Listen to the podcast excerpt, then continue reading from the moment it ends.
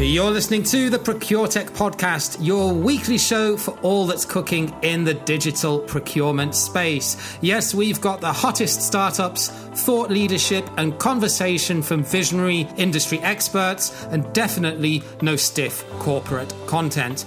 I'm your host, James Meads, procurement pro, digital nomad, and ProcureTech fanboy. And now, here's this week's show.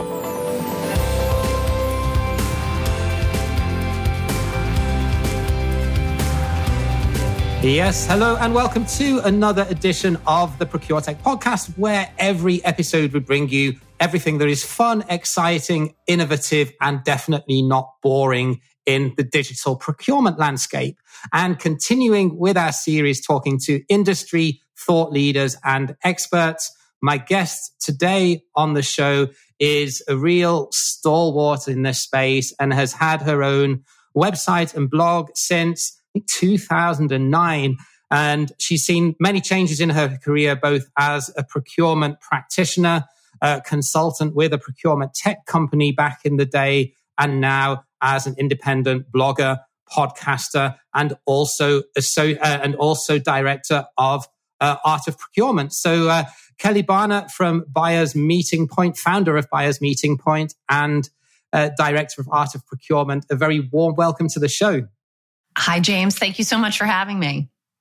It's I'm really excited to talk to you actually because I was back on the Sourcing Hero, which I know you host back in January, and uh, it was just great being on the other side of the mic with someone that's done so many of these and is such such a great interviewer at teasing out the right answers. So hopefully, I can do I can do uh, your background some sort of justice in that sense as well. Oh, and I think we're going to have a fun conversation. That's that's the most important thing. definitely, definitely. So your career spans a lot of different segments. Let, let's start at the beginning of how you started off in corporate procurement. And then I'd like to talk to you a little bit about how you landed in consulting at Emptoris, which were, you know, one of the first procurement suites out there that eventually got acquired by, by IBM uh, and then sort of pivoting to to what you're doing now through buyers meeting point and also through uh, AOP when we're when we're looking at talking a bit more about how digital technology is impacting our space and what we're seeing as trends. Absolutely. And and I think like a lot of people, my entry into procurement was both bumpy and unexpected. Uh, my actual professional background training is in corporate librarianship and market research. So I was working for, uh, at the time, it was Royal Ahold, a global grocery retail and food service company. Uh, I was based at the US headquarters and we were running a global knowledge management program. Uh, when unfortunately, oops, Ahold had sort of an Enron style accounting scandal. Um, and for a company with margins as thin as grocery retail has, in order to adjust, they immediately started laying off everyone non essential, which definitely included me. I will be totally honest about that. It was probably a good decision, uh, but someone in HR noticed that I had taken advantage of a wonderful program they had, which was a full boat company sponsored MBA tuition reimbursement program.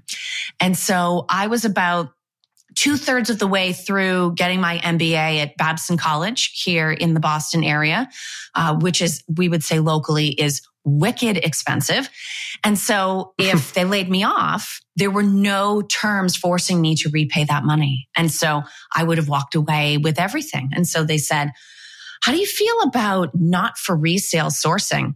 And I thought about five seconds and I said, sign me up. I've no idea what it is, but I assume it comes with a paycheck and I can finish off getting my MBA. And actually, I, I loved it. You know, I think because I didn't have any idea what I was doing, they put me in location based hired services in the days before optimization was really a part of sourcing platforms. And I know we're going to talk about tech, so this will come into play there. But today we all guilt ourselves about using Excel. Back then, there were two games in town there was Excel and there was CombineNet. That'll really take you back if you've been around long enough. Um, they're now. Don't think I've been of, around that long. Don't say that, James. You're going to make me feel old.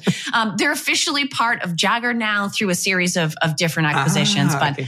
uh, but if you had hundreds of store locations where you had to do grease trap cleaning and floor cleaning and window washing and facilities maintenance, it was all done in Excel. And so I, boy, did I go right from the frying pan into the fire from a, a sourcing perspective. Uh, but unfortunately, when the time came that I finished my MBA and I was ready to move from analyst to, to category manager, there weren't any open roles. But we were a customer of Emptoris's at the time, and they were just starting up a consulting team. And they approached me and said, What would you think about jumping ship and joining us here on the dark side? And I, I did that, which I am so thrilled that I spent that time in consulting. It was intense for anybody that's ever consulted. You know, you don't see your family, you don't sleep, you're not sure where you live. Uh, but if you have sort of the disposition for it, there is no job that is more fun. Um, so that's that's how I ended up sort of seeing procurement from the other side, um, and then a few years later, moving on and, and becoming independent at Buyers Meeting Point. Um, and gradually over time, I think just as many people now know me as a head of brand partnerships and content at Art of Procurement, as well as more recently becoming an official partner so that I, I own part of the company. But I have been out there and around so long, James, that I can remember technology providers you haven't heard of. I'm I'm sure you do, uh, but I'd, I'd like to step back and and and this is a little bit off piece, but I think it's really relevant, especially potentially with us looking at some economic headwinds or a downturn as we record this. If you've made that step then from being a practitioner or a category manager, which I guess a lot of people might be looking over their shoulders now, a little bit concerned about the future, how easy did you find that transition? Because, and the reason I'm asking that is because a lot of procurement tech companies now are recruiting like hell that have got that have got funding and are growing really quickly. And increasingly they're looking to people that have procurement expertise to, to help with things like product strategy or, or, or at sort of the, the, the, lower end, maybe customer success managers, uh, maybe for folks that are a bit less experienced. But it does seem to be, to me, to be quite a natural transition to, to people that are willing to give it a go. So what, what was your experience when you did that those years ago? I actually found it to be a very natural transition. The, the hardest part, especially if you go into anything customer facing is the expectation around the hours that you will work and the level of availability that you will provide to your clients. I, I, will tell you that can be a little bit of a shock. There's no such thing as a nine to five when you're in a service role that's, that's client facing. Right. But I think what is most natural, and I would actually say for many of these roles, providers should only be hiring former procurement practitioners is that you understand the realities of what it's like day to day. And so you can be both empathetic and you can be realistic about either changing processes or implementing technology. Otherwise, you have this idea where, you know, if you think about, um, it's, and this is the same for everybody. Any product fact sheet, any glossy case study, any beautiful analyst involved white paper, and you think, oh, well, all I have to do is dot, dot, dot, fill in your particular blank. Oh no, boots on the ground. It's a mess. You've got a pain in the neck budget owner that won't play ball. You've got people that maybe don't know their category or just plain defy procurement's processes. It's never as simple as it looks, which makes the implementation of technology and the rollout of processes so complicated. So if you can head some of that off at the pass by saying, yeah, listen, I know what it says in our brochure, but you and I both know what's really going on here. I think there's a ton of value in that, not only for the provider, but also for the company that's actually made this investment and is trying to drive change. That's a ringing endorsement, actually, then. So, as long as people are going in with a realistic expectation of how much free time they're maybe going to get, or you know how how like much none. they can structure and plan their day, then yes, you would you you would, with that caveat, highly recommend it. I I definitely would, and and I think even if And I didn't because my life's journey took me into an independent role. But I actually think there would be something to be said for working as a practitioner and then spending time at a provider, especially if you get the opportunity to work cross industry. I think that's a huge opportunity. And then go back and be a practitioner again. You really start to see what are the problems that are everywhere? Things like change management, things like influence without reporting authority. And then you see the things that are truly different. Margins are very different in automotive from retail or pharma, right? Same deal with the progression. You know, do you start with indirect spend and put a centralized procurement process in around that and then move towards direct because you're fighting territorial battles? Or do you start with direct and eventually over time work your way back to indirect? I think getting to experience the way those things happen in different industries and the solutions that work and the techniques that can be applied. I think doing a stint there and then going back to being a practitioner would actually be a very good career move for anybody that's thinking about it. Interesting food for thought for anyone out there that's maybe thinking of, thinking of a career change or or perhaps is a bit disengaged in the role that they're in Absolutely. right now. Yeah, that kind of segues nicely into what I wanted to ask you next, and that was what area of procurement do you feel that technology will have or or is having the biggest potential impact? And that could be maybe an, an industry or a category or an area of process. It would be both from your time at Emptoris you know, this is obviously going back to 10 plus years or, or with the work that you're doing now at, at AOP. What are you seeing as some of the biggest trends where, where the impact is, is highest? So I think it's two things. And one I'll say is a benefit from procurement's perspective. And the other is the benefit for all of the different roles worth of people that we work with. From our perspective, I truly believe it's analytics. We need to be making more flexible decisions in response to changing conditions. And we even need to be proactively sort of rerunning our numbers to make sure that what we have in place continues to make sense as so much changes from a macro perspective in the world around us. So I think the more you can spend time ensuring that you have quality data, ensuring that it's up to date, and then simply experimentally rerunning numbers, I think there's a ton of value there. I think from a buyer, budget owner, and supplier perspective, it really comes down to experience. How easy is it to get what you need, whether that's information or that's a product or a service? Because the easier we can make it, the more likely they are to follow the process that we want them to follow. And that in turn sort of feeds back to what I was talking about from an analytical standpoint means that we have a more complete, high quality data set without having to fight people.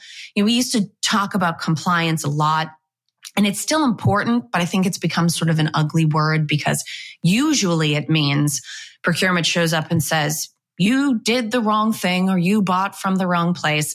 When in fact, compliance should be looked at in terms of does the process that we've created and the technology that we've rolled out ultimately drive people to do the things that we want them to do. We're not enforcing compliance. We should be creating a situation that incentivizes compliance naturally.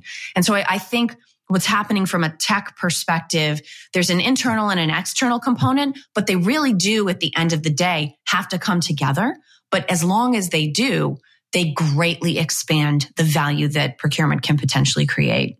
I, I love that, Kelly. And it's it's not classic procurement tech per se, but I think you're a great person to ask this. I, I mean, I, I certainly have this opinion that with technology now and technological developments in general, you said about making compliance easy. I think part of the problem is, well, it's two things. Procurement are dreadful at internal communication and marketing.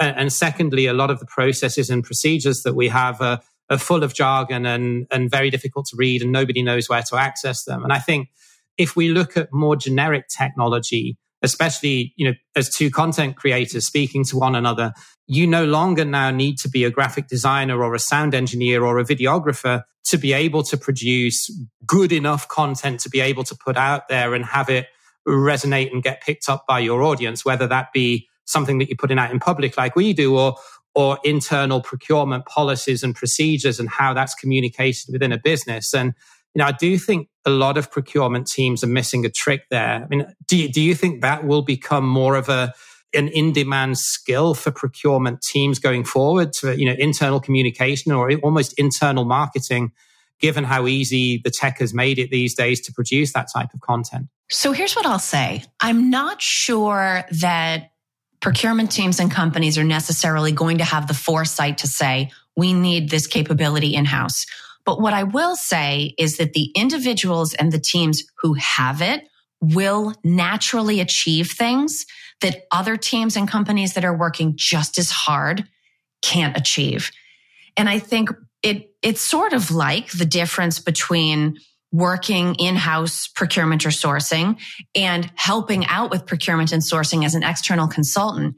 You give that additional level of thought to everything that you do because if you don't, the engagement may not go well. There's, there's a different level of accountability.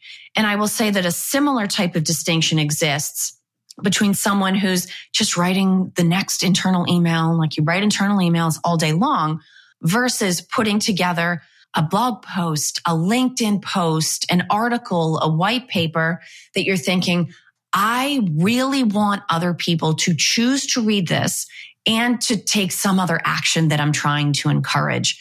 So I think it's a mindset thing that I hope more and more people in procurement decide to, to take on. Um, I'm just, I'm not sure that we're at the point yet where companies are going to be saying, okay, we're deliberately pursuing people with written, verbal, video communication skills to join our teams. But people are taking, as always, very funny paths to get into procurement. And I think it could be, a serendipitous thing that just happens where you end up with a group of people who have marketing background, content creation background. I mean, James, being a creator wasn't even a thing. It wasn't a term that people referred to even a few years ago. And now many of us are referring to ourselves as, as creators. You could just as easily have somebody who did a rotation through the creation universe end up back as a procurement practitioner as you might have somebody who did a stint working at a provider going back to the practitioner side of things. So my sense is it's going to be natural and it will be rewarded. Uh, but I don't know that it's something that companies are going to purposefully pursue. Yeah, I think I would concur with that. Uh, I, I, I do think, though, that we'll probably go the way of heads of procurement excellence will perhaps in future have a budget to do something like a series mm-hmm. of internal podcasts or spending a bit of money on on graphic design to do posters around the facility to educate people about procurement processes or or you know sustainability initiatives for for that matter. I, I do think it perhaps will go that way, but yeah, I agree. I don't necessarily think it will be a, hiring criterion for someone coming into a role.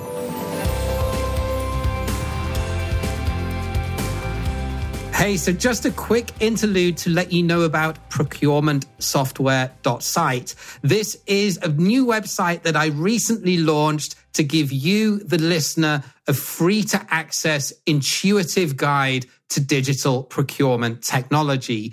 You can filter on a multitude of different criteria and pick out a short list of procurement software solutions that are relevant to your business and your needs in less time than it takes to boil an egg. No corporate subscriptions, no complex jargon, and definitely no pay to play model. We are a completely transparent, open book, and we really want to get your feedback on what we can really do to make this user experience better and constantly improve so as we're providing value to you. Check out procurementsoftware.site. And now let's get right back to this week's podcast.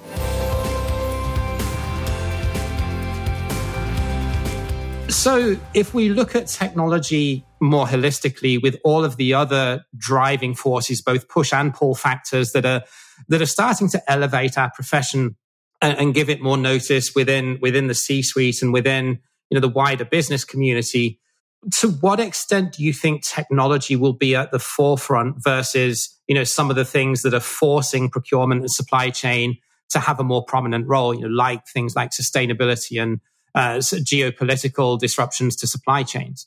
So my opinion on this topic is actually that as technology becomes more integrated, more sophisticated, and frankly, more important, it's actually going to fade into the background from a procurement management standpoint. You know, we've spent so much time in the past, and this didn't matter if it was spend analysis, sourcing, supplier management, contract management, all of it. We would have this technology, and then we would spend a significant portion of our time working in the technology. I think what is more likely to happen is we're going to be freed up finally, hopefully by it. If we are willing to push and take on some of these macro things. And this is where, you know, we've talked about the fact that I host the Sourcing Hero for AOP and Una. Obviously, I'm a member of the Art of Procurement team and working on that podcast there. But I also, I clearly have a podcast problem. I also host Dial P for procurement on Supply Chain Now. And this ties in because one of the things that I started to notice about six months ago is that rather than thinking of ourselves as procurement professionals who have to keep an eye on sustainability, diversity, regulation, recession, inflation, supply chain disruption, geopolitical instability, we need to think of ourselves as people who follow all of those trends, but at the end of the day, execute through procurement. So what I would have done previously from a creator standpoint is said, okay, what are the different things procurement is talking about? Let's talk about procurement topics. And if there's an overlap, let's understand how consumer price index or inflation rates or something like that comes back and impacts it. I think we need to reverse it. And instead, we need to be following what's happening from a global business news, economic, geopolitical standpoint. And from that overarching perspective, then come back and do our jobs. So that's where you get back into the analytics. That's where we're going to become more proactive instead of saying, Oh, I have three supplier quarterly business reviews today. I should go see what news stories potentially relate to these. Maybe it's commodity prices. Maybe it's labor costs or service availability or a strike. Instead, what we should be doing is following the news, watching the headlines and then calling up the relevant suppliers and saying, Hey, are you watching what's happening in Long Beach, California? Or, all right, you know, we're you and I recording this in, in early August. Nancy Pelosi's headed for Taiwan. What is that going to mean longer term for our chip supply, which is dependent on China? I think it needs to be outside in instead of inside out, which makes our jobs so much more exciting. I'm a news junkie. So from my perspective, this is a great thing, but I think it's going to force us to stop spending so much time in the tech.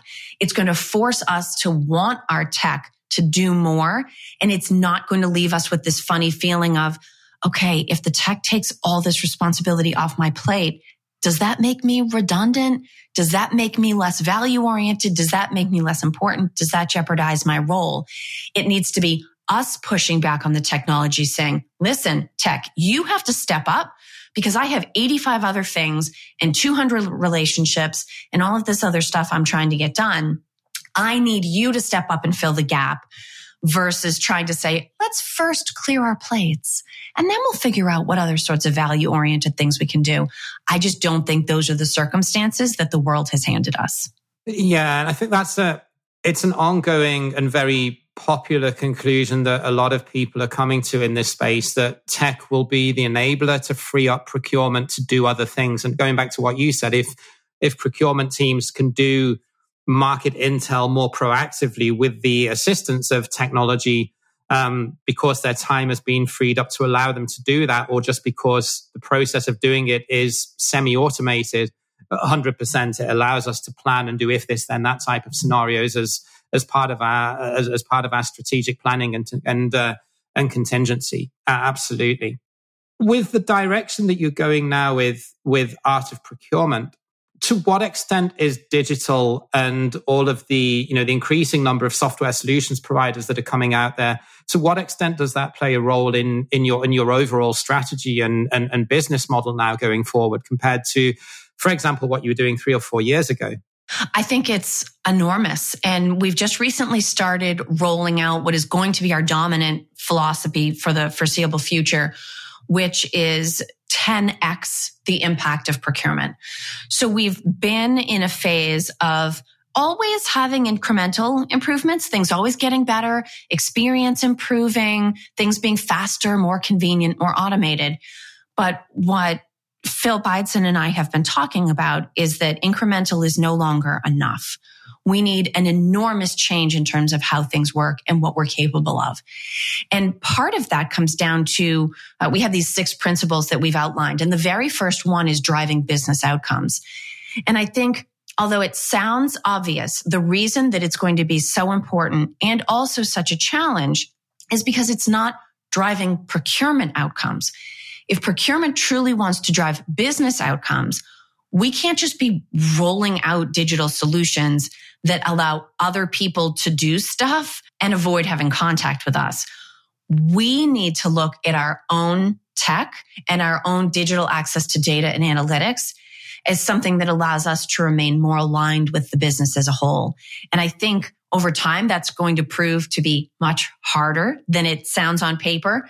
Um, looks great in a graphic, but actually setting out to do that is going to be a huge challenge.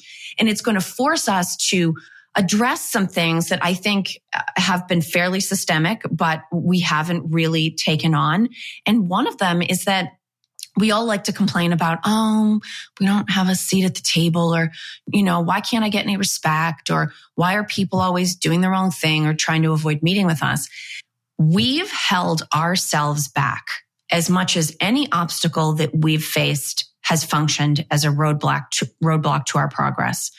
Um, and so if we want to become closer to the business, not only do we need to do a better job leveraging the full capabilities of digital, but I think there needs to be more integration between procurement's digital footprint and that of the enterprise as a whole. And that's give and take. So that means us having more access to other systems and being more integrated with other systems. Anybody that has ever come down hard on a supplier only to get a phone call from sales or marketing saying, why are you attacking this enormous customer? Right? Can see the problem between procurement systems, which identify a company as a supplier and sales CRM, identifying that exact same company as a customer being disconnected. We can't think about it that way. And so our systems can't function that way anymore. So there's going to be a period of adjustment. There's going to be mistakes and friction and frustration. But I think ultimately the extent to which we can meld procurement's digital footprint into the footprint that the rest of the company has and find a way for that to become more truly integrated from a data and also process standpoint, um, that's really where we're headed. It's not about doing away with procurement teams or capabilities. It's about making sure that we remain fully aligned and actually getting rid of the silos that we've talked about and complained about and, and been frustrated with, truthfully, for decades. It's, it's not a new challenge. Um, but I think hopefully we're finally at the point where we're ready to drive that progress rather than saying, oh, we can't do this for A, B, and C reasons. Um, we need to be the ones to choose to make the changes that will ultimately bring that about that really resonates with me too. Having, I mean, I've got an example that I can share in that space that overarching ob- objectives of of the company at both a, at an operations level and at a procurement level were were aligned. But then when you broke them down into what my objectives were and what the manufacturing plant that I was uh, the, that I was the business partner for were, it was like night and day. And I think you know you've got to those objectives have got to be cascaded down uh, downwards in in a manner that that, that still aligns at, at, at at the level you know category manager to to plant manager or manufacturing director level as well as CPO, CFO, COO. It's um it often misses that. That's where it so often falls down. It's not just one example. I can think of at least two throughout my career where there's just been so much misalignment that it was almost set up to fail from the beginning. So yeah, I can I can really buy into what you're trying to do there. Final point, Kelly, I've kept you for long enough and I know you're a very busy person. So if anyone would like to learn more about what you're up to or connect with you, uh, where is the best place that we can send them? Definitely LinkedIn. I will say I have creator mode turned on, which suggests that people follow rather than connect. I would say I'm not worried about it. Don't worry about it from an etiquette or, or an outreach standpoint. Um, what I would ask is if you check out my profile on LinkedIn and connect with me, drop me a note so that I know this is where you found me and let me know what you're interested in. But don't worry about that distant following thing. Go ahead and send me a connection request. I love to have conversations and, and add people to my network. Kelly, it's been an absolute pleasure. Thank you again for sharing your knowledge and wisdom with us. Always great to talk to you. And yeah, good luck with AOP and your future direction because uh, I really think you're onto something. It was my pleasure, James. Thank you so much for having me. So that was Kelly, an industry stalwart and sage of knowledge with her tips today. Thanks again for being a great guest, Kelly. Just a quick one before we sign off. If you're looking for the right procurement tech solution and you have no idea where to start and you don't have an expensive corporate subscription to one of the re- research houses, then do check out procurement software site. We are a procurement directory of over 300 solutions that you can filter and pick based on your individual needs and requirements to get a shortlist that manages your criteria completely free of charge. Thank you again for listening. There are lots of podcasts out there. Kelly hosts a few of them. They're all, they're all really good. So we appreciate you listening to us today. Until next time, take care. Thanks for listening and bye for now.